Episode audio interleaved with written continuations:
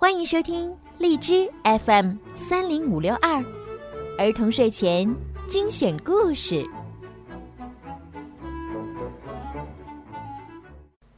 亲爱的小朋友们、大朋友们，你们好！欢迎收听并关注公众号“儿童睡前精选故事”，我是小鱼姐姐。今天呢，小鱼姐姐又要给大家讲好听的睡前故事了。如果你们喜欢听我的故事，记得要多多的帮我转发、评论，让更多的小朋友可以听到我的故事吧。好啦，准备好了吗？我们一起来听今天的故事《鼹鼠的月亮河》第二十三集。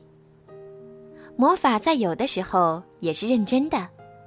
等到了一百天的时候，米迦是必须要变回去的，不管他是不是愿意。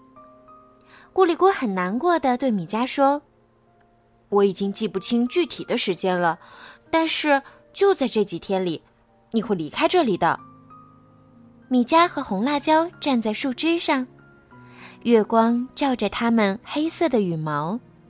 它们像两个音符，像两个有些伤心的音符。咕里咕站在树下，它那圆圆的肉鼻子在月光下显得很柔和，它的样子像个作曲家。有时候，作曲家就是光着头顶的，就是有着圆圆的鼻子的。红辣椒非常担心的对米迦和魔术师说：“如果有一天……”你们突然就不见了，我会非常难过的。我也总在想，如果我们突然离开你们，从此再也见不到了，我们也会很难过。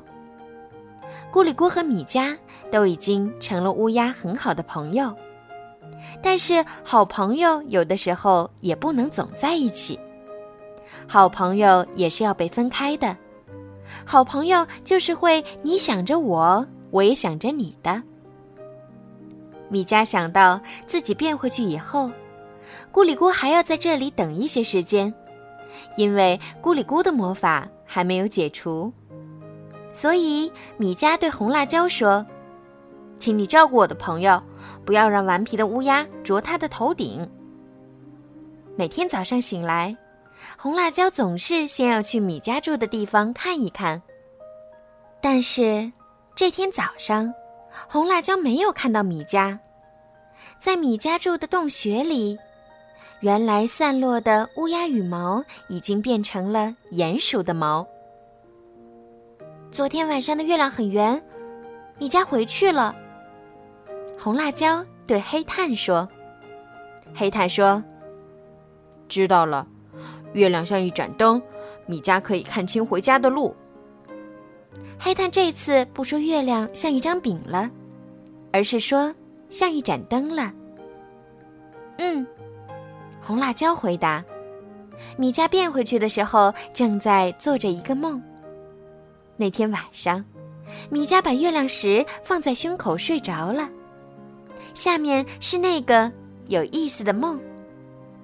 月亮石有了米家的温度，开始变得有生命。它咕噜咕噜打着滚儿，米家就开始追。月亮石好像是在和米家开玩笑，躲进了草丛里。在草丛里，月亮石像一个蛋，蛋开始破裂，从里面生出来一只青壳的小螃蟹。青壳小螃蟹横着拼命爬，米迦就一直追，追一只横着走路的小螃蟹。小螃蟹也很顽皮，躲进了河里的卵石中。啊，卵石和小螃蟹都有着淡淡的青色，米加分不清哪是小螃蟹，哪是卵石了。米加不追了。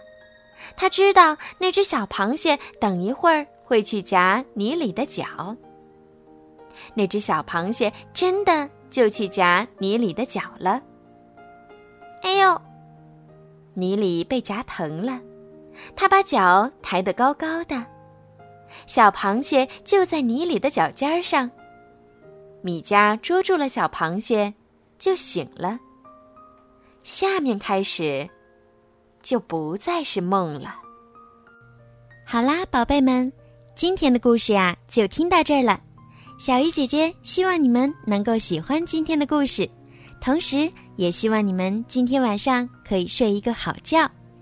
如果呀你们喜欢听小鱼姐姐讲故事，记得哟，小鱼姐姐呢最近在参加荔枝平台的主播回声计划活动，需要你们多多的帮小鱼姐姐从荔枝 APP 里面转发、评论。点赞打赏，谢谢宝贝们的支持。小鱼姐姐也会继续给你们讲更多更好听的故事。想要听到属于自己专属故事的小朋友们呢，让爸爸妈妈加小鱼姐姐的私人微信“猫小鱼”全拼九九来为你们点播哦。好了，孩子们，晚安。